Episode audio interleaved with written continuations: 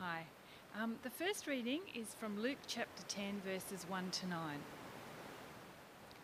After this, the Lord appointed 72 others and sent them two by two ahead of him to every town and place where he was about to go. He told them, The harvest is plentiful, but the workers are few. Ask the Lord of the harvest, therefore, to send out workers into his harvest field. Go! I am sending you out like lambs amongst wolves. Do not take a purse or bags or sandals, and do not greet anyone on the road. When you enter a house, first say, Peace to this house. If a man of peace is there, your peace will rest on him. If not, it will return to you. Stay in that house, eating and drinking whatever they give you, for the worker deserves his wages. Do not move around from house to house. When you enter a town and are welcomed, eat what is set before you. Heal the sick who are there and tell them, The kingdom of God is near you. And our second reading is from Acts chapter 13, verses 1 to 7. In the church at Antioch, there were prophets and teachers Barnabas, Simeon called Niger, Lucius of Cyrene, Manaen, who had been brought up with Herod the Tetrarch, and Saul. While they were worshipping the Lord and fasting, the Holy Spirit said, Set apart for me Barnabas and Saul for the work to which I have called them. So after they had fasted and prayed, they placed their hands on them and sent them off. The two of them, sent on their way by the Holy Spirit, went down to Seleucia and sailed from there to Cyprus. When they arrived at Salamis, they proclaimed the word of the Lord in the Jewish synagogues. John was with them as their helper. They travelled through the whole island until they came to Paphos. There they met a Jewish sorcerer and false prophet named Bar Jesus, who was an attendant of the proconsul Sergius Paulus. The proconsul, an intelligent man, sent for Barnabas and Saul because he wanted to hear the word of God. And this is the word of the Lord. Of the Lord.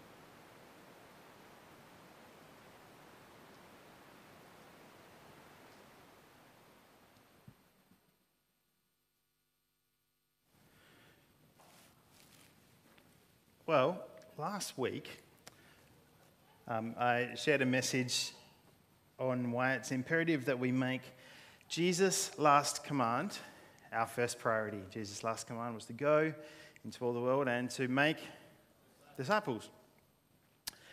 And so this is, this is uh, central to who we are. This is what we exist for, to be disciples who make disciples. That's uh, what it's all about. And this deeply challenges me every day. I know it deeply challenges many of you every day. And I imagine last week challenged many of you. I hope it was encouraging as well.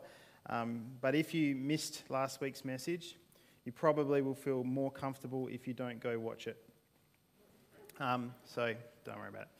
Um, we're here to be disciples who make disciples, who lovingly lead others into relationship with Jesus. But it's no good, of course, if we just agree on why it's important and go, yep, okay, cool, that's the mission. That's the Great Commission. What we've got to do is learn and train to be workers, laborers in the harvest field, as Jesus talked about in today's reading.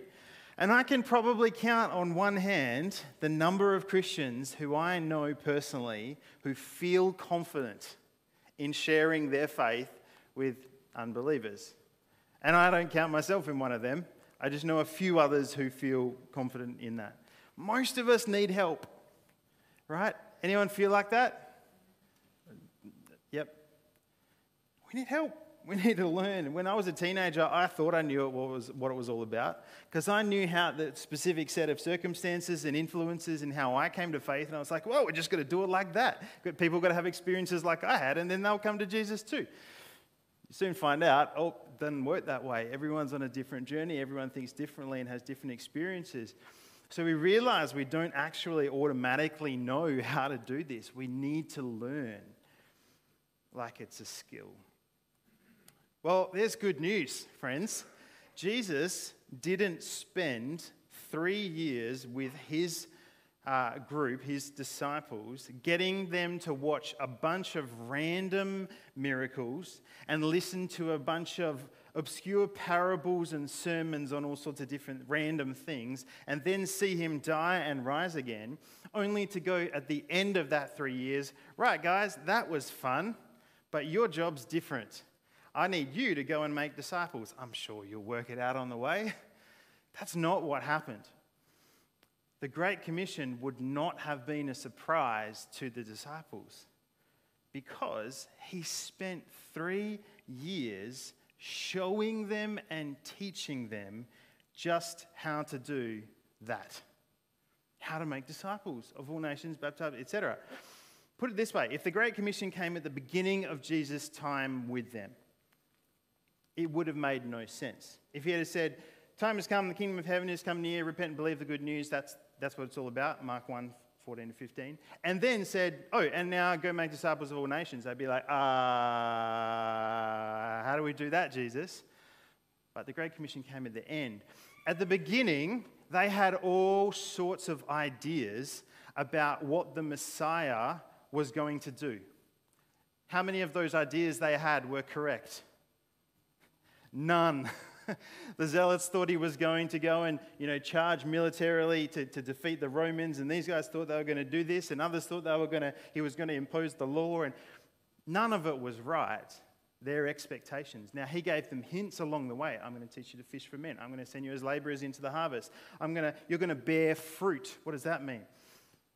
But they needed training first, and they got that. Then, when the time came, I suspect they could have finished Jesus' sentence for him. Hey, guys, here's the final commission go and make, and then Peter comes in, disciples. Yep, we got it, Jesus, we got it. Right, we know what to do now.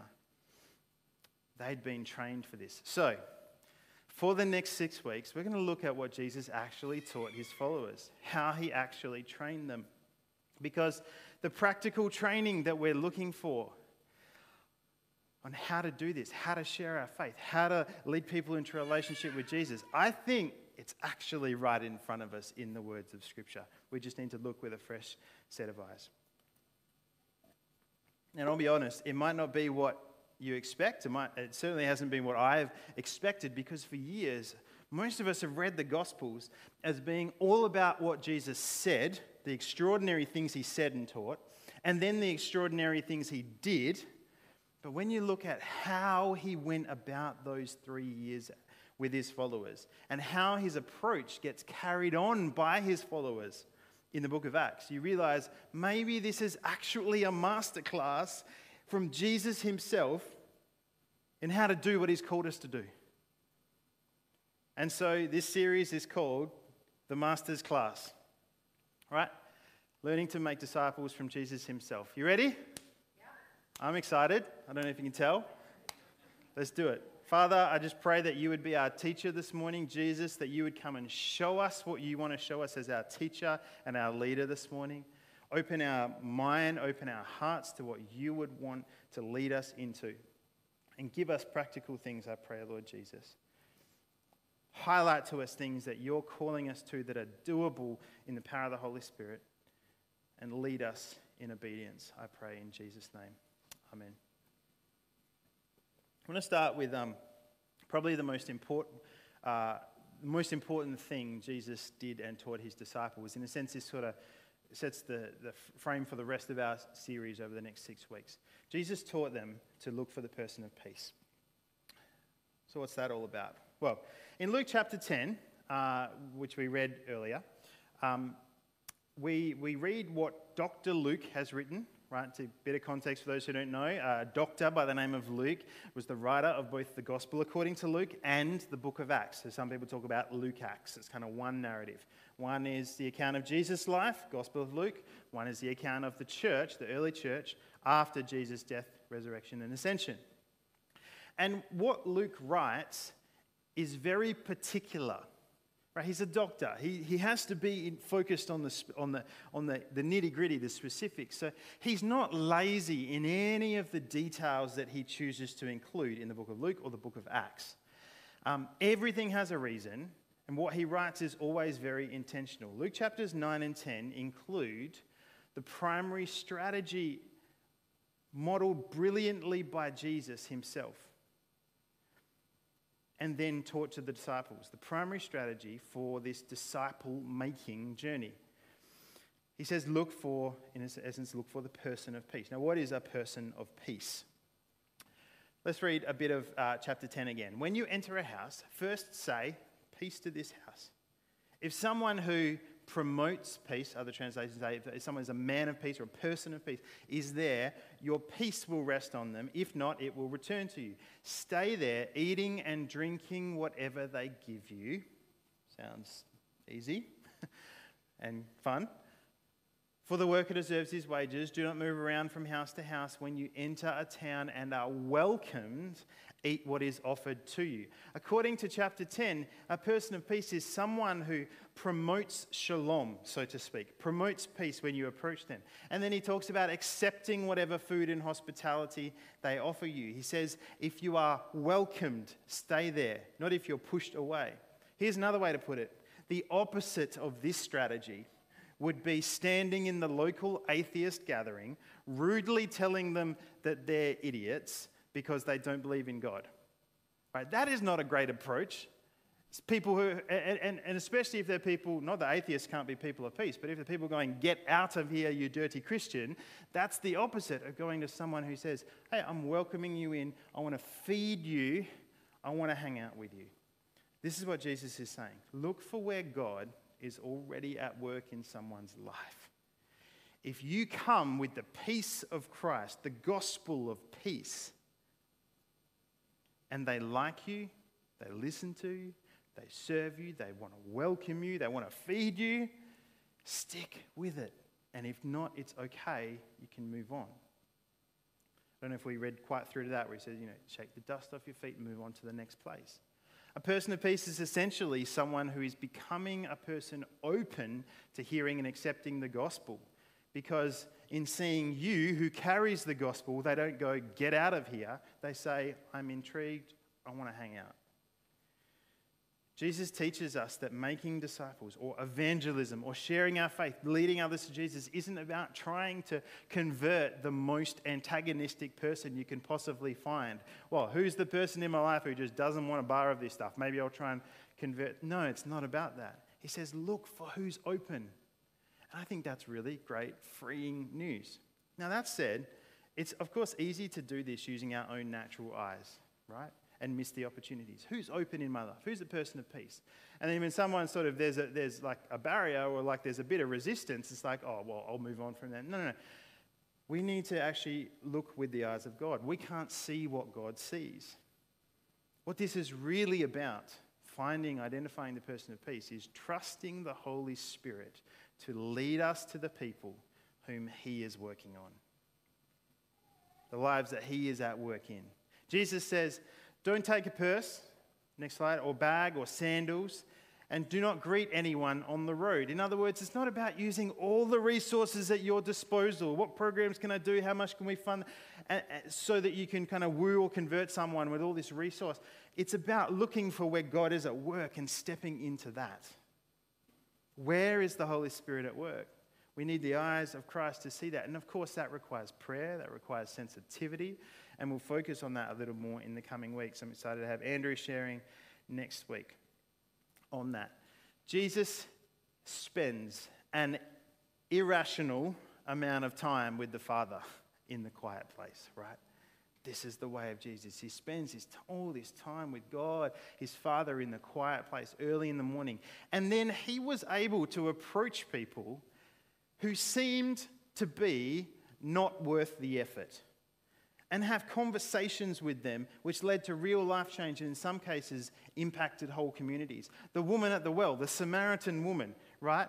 Jesus, what are you doing wasting time on a woman in that culture and a Samaritan woman at that? And yet, he saw that she was a person of peace. And it led to not only her transformed life, but she went and shared with the whole town and then they brought, and brought them to Jesus. He, he came to Zacchaeus, who I spoke about last week, the guy who people would say, What a waste. Someone so important giving their time to a chief tax collector, really a dirty, just scoundrel like that. What a waste of time. But Jesus knew no, he was a person of peace with a heart ready. Now you might go, okay, that's great, Luke, but we're not Jesus. I'm not Jesus. You're not Jesus. We don't have that kind of insight. And if you read this passage very literally and go, okay, well, I need to walk up to someone and say, Peace be on you in your household and see what happens, it might not work.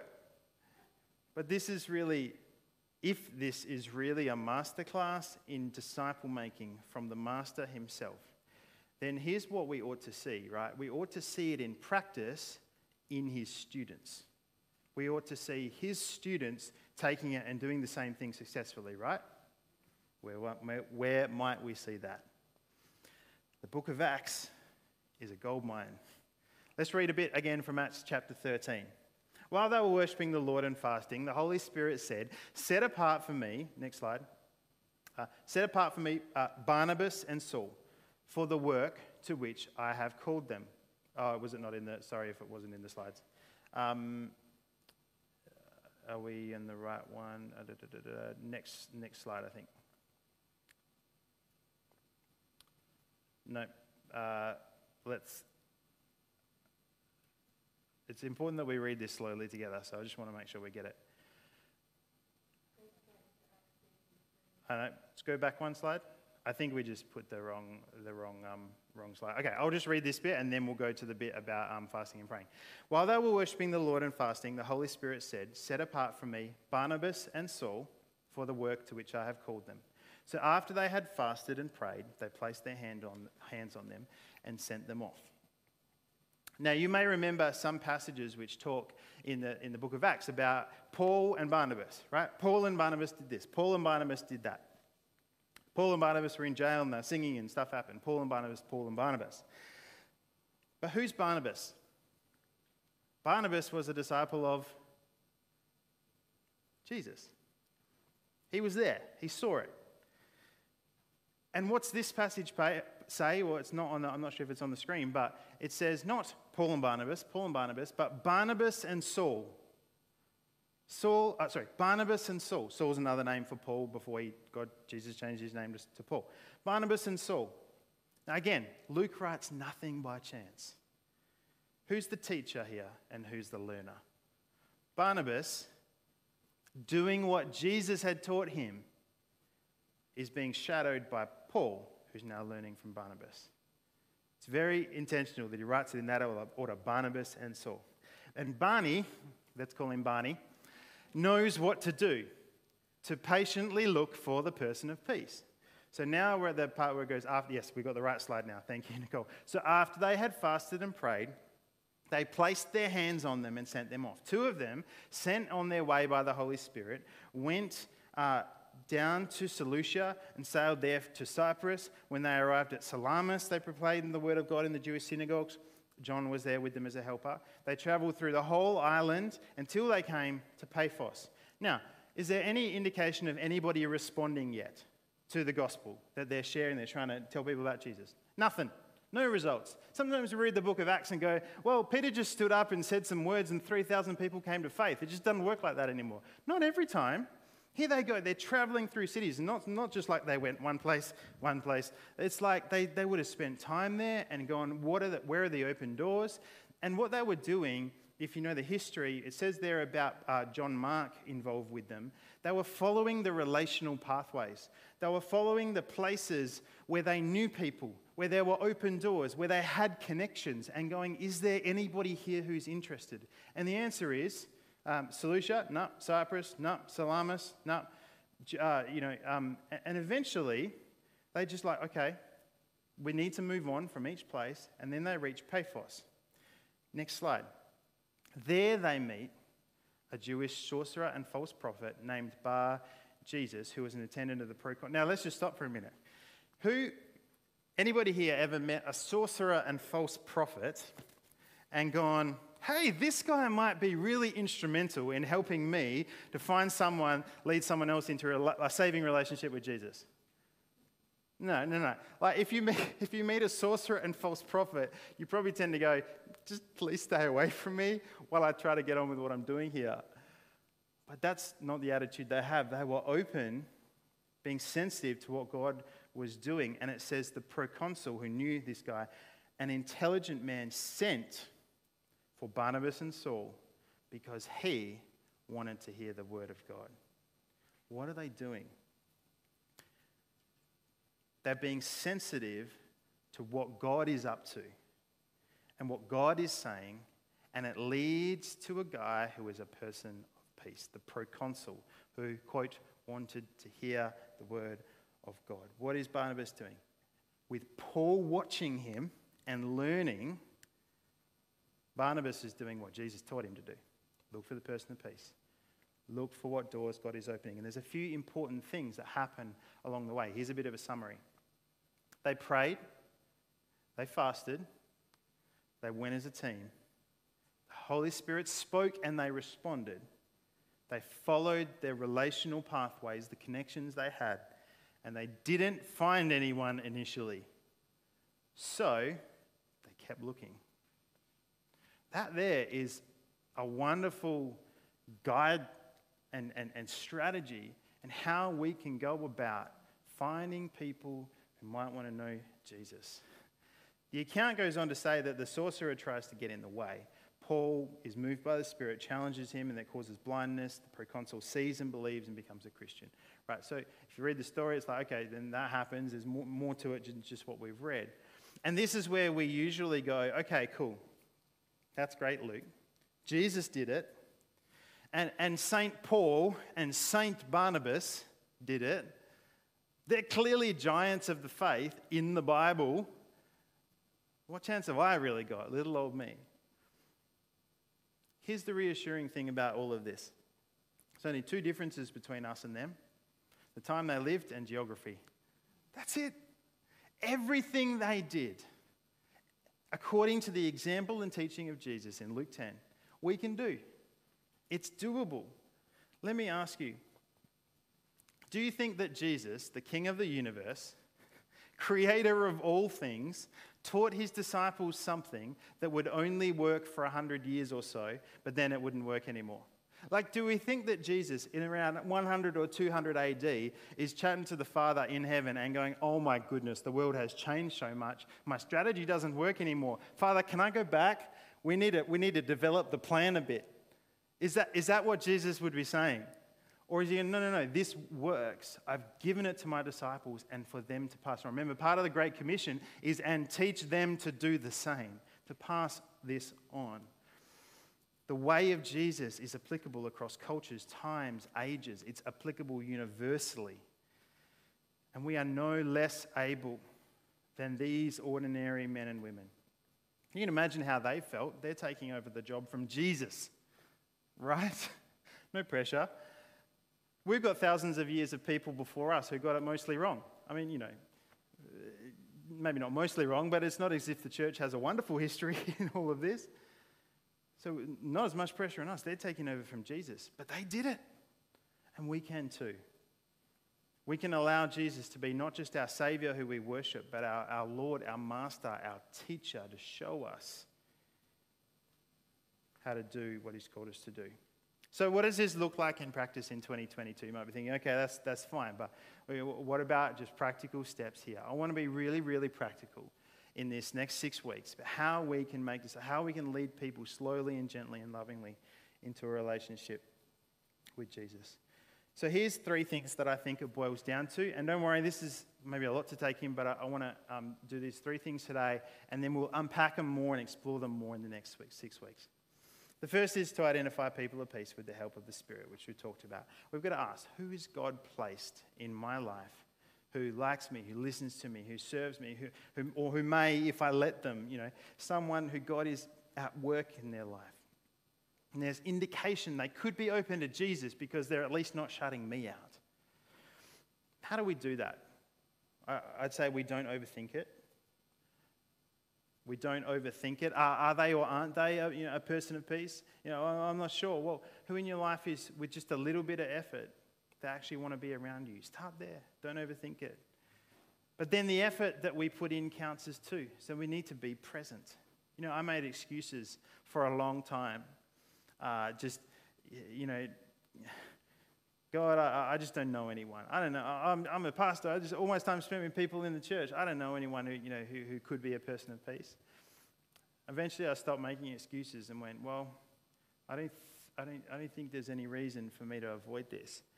And after a little while, I'm honestly like, God, my prayer list for non Christians is getting a little long. Can you please just hold off for a bit?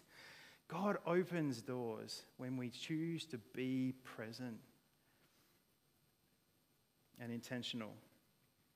At least the next thing we need to pray. We need to pray for the people God's put in our lives. I just began to pray in the last, especially 12 months. Lord, show me who you're working on and lead me to them. You know what? It's funny how God answers those prayers. Right? God answers these prayers. Now, you might think, well, God doesn't always answer my prayers because actually we often pray things that might not be quite aligned with His will and might not, you know, God has a different, a better plan. But this, God, please lead me to, to be able to, to share your love with people, lead me to them, show me what you're doing in their life. I just believe the Father is saying, I got you. I will answer that prayer absolutely every time. However, it is slow and we need to be patient. We should not assume that we're going to see one seed planted, if you like, in a prayer or being present or joining a club or, or, getting, making an effort to get to know people in the workplace. These are all seeds we plant. We don't want to assume that we plant a seed one day and we get fruit tomorrow. Right? Seeds and harvest, vines and fruit, all the biblical metaphors around this. There's one thing in common a long time in between, waiting, being patient. But this is, I think, where we start. We identify people of peace prayerfully, patiently, intentionally, being present. But then don't stop there, because the good news of Jesus is ultimately a message. The good news of Jesus is ultimately something that needs to be spoken. Paul said, How can anyone hear unless someone tells them? And so the second thing is to learn to move the conversation. 1 Peter 3 says, Always be prepared to give an answer to everyone who asks you to give the reason for the hope that you have. Always be prepared. But do this with, anyone know the scripture? Gentleness and respect. So, where is the person at? The person in your life who God's drawing, in, where are they at? Some people aren't ready for Jesus, but it doesn't mean God's not at work in their life. Some people, there's a lot of things they will need to work through. It doesn't mean they're not a person of peace. Let's be really clear. If they're an atheist, doesn't mean they're not a person of peace. Are they open to you? I've got friends joining me, like Christian friends joining me in prayer for one non Christian in my life because there is massive spiritual and emotional and experienced stuff that's going to take time and care to move through before the conversation can move to Jesus. But by God's grace, the conversation will move. And we're going to be intentional about that. I found this square I'm going to put up really, really, really helpful. Sometimes we're, we're just having casual conversation with friends, right? It's just like, hey, how's the weather? Yeah, your kids? Yeah, that's great. We want to be intentional about moving those. This is natural anyway, but moving those to meaningful. We're actually talking about our lives. Oh, I'm struggling with this. Yeah, you know, this stuff's happened at work. You know, oh, actually, you know, my marriage is not so great at the moment. Being, you know, really being honest and having meaningful conversations. One big shift that we need to learn to do is to turn the, the second corner from meaningful to spiritual and having conversations about faith gently with respect. We're going to do training on this, turning that second corner, because that's a really big one, as well as training this year on turning the third corner. What do you do when someone's ready to discover Jesus for themselves? And that's the third thing we need to learn to help people discover Jesus for themselves. Jesus wants people to find him. Jesus is knocking, knocking, knocking at the door of their heart, the Bible says. We, we get to help them discover this and let him into their lives. This might be inviting to Alpha. This might be succinctly sharing the simple gospel. It might be sharing your story. It might be asking them to read the Bible in a way that's about them discovering Jesus. All of these things, again, are a privilege, but something we need to learn. There's something we need to, to train in. We don't know how to do this. We don't just automatically go, great, up, I know how to, I've got it, I got it down. Jesus' disciples needed to learn and train, we need to too. Not assuming we can and not assuming we can't, but assuming we can learn. Um, like I said last week, we've got a form on our website for you to express interest in these courses and seminars and learning to do these, these things. Ways we can move the conversation and help people discover Jesus. That's what I'm investing my time in this year, and I pray you'll do the same. Um, we need to put into practice what the Master Jesus has taught us. And so, in summary, to, you know, to find that person in our lives who seems, opening, who seems open, they welcome you in, praying for them. Because if you're not praying for them, do not pass go, do not collect $200, right? Don't go any further. There's no point in doing courses and, and training if we're not praying first. It won't matter. Friends, it won't matter. We need to be praying for them. And, but as you do, begin to gently and respectfully move the conversation. And when the time is right, with the help of the Holy Spirit, we might just be able to help them discover Jesus for themselves. So, as we wrap up this morning, what's one thing? What's one thing you can take from this morning? I know there's a lot in what I've just said, right? What's one thing you can take away and go, I think I can just make small steps on that? Is it praying for someone? Is it going, you know what? I think I can start to move that conversation that person in my workplace. Is it identifying someone, starting from scratch and going, Who are you at work in, God?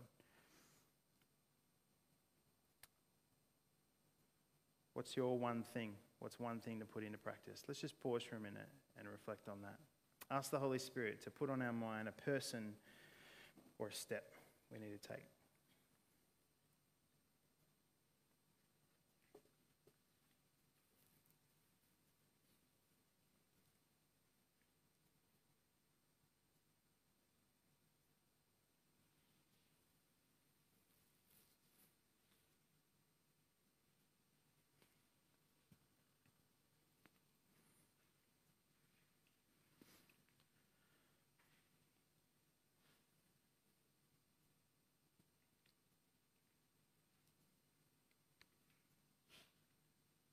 Music team, if you want to come join me at the front.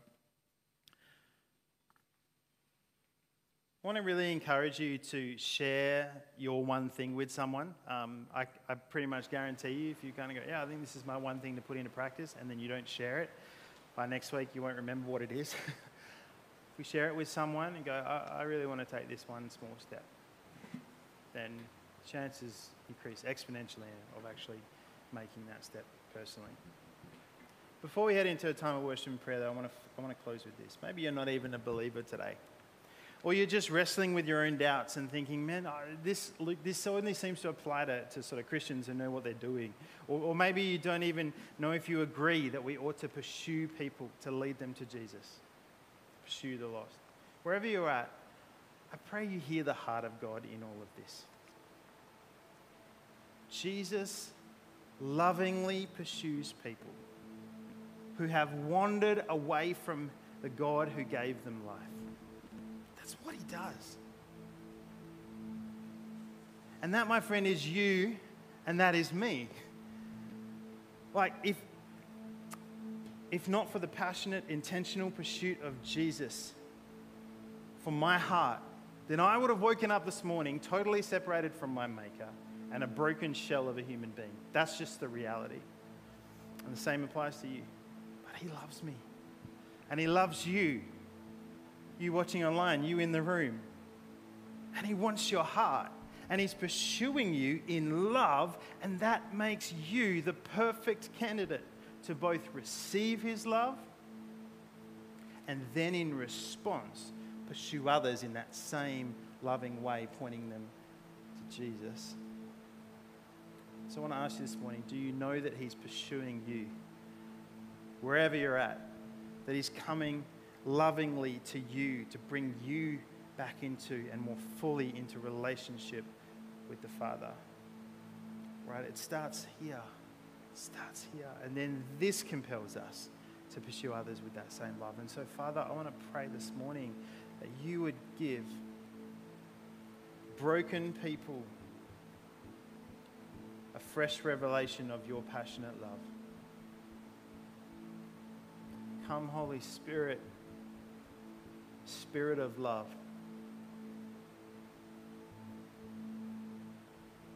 Open our minds and our hearts to the extravagant love of the Father poured out through Jesus. Holy Spirit, I pray you would remove anything that's in the way, any doubts, any confusion, any intellectualism that's gotten in the way of us just opening our heart to you and recognizing, Jesus, that you are knocking on the door of our heart saying, Let me in, let me in. Father, I pray that you would remove any idol, any other thing or person or mindset that we have turned to thinking that it will give us life, so that as all of that falls away, we see you, Jesus, as who you really are the way, the truth, and the life, the life giver. Thank you that you come after us, Jesus, in pursuit of our heart, lovingly, gently, with respect. We open ourselves to you this morning.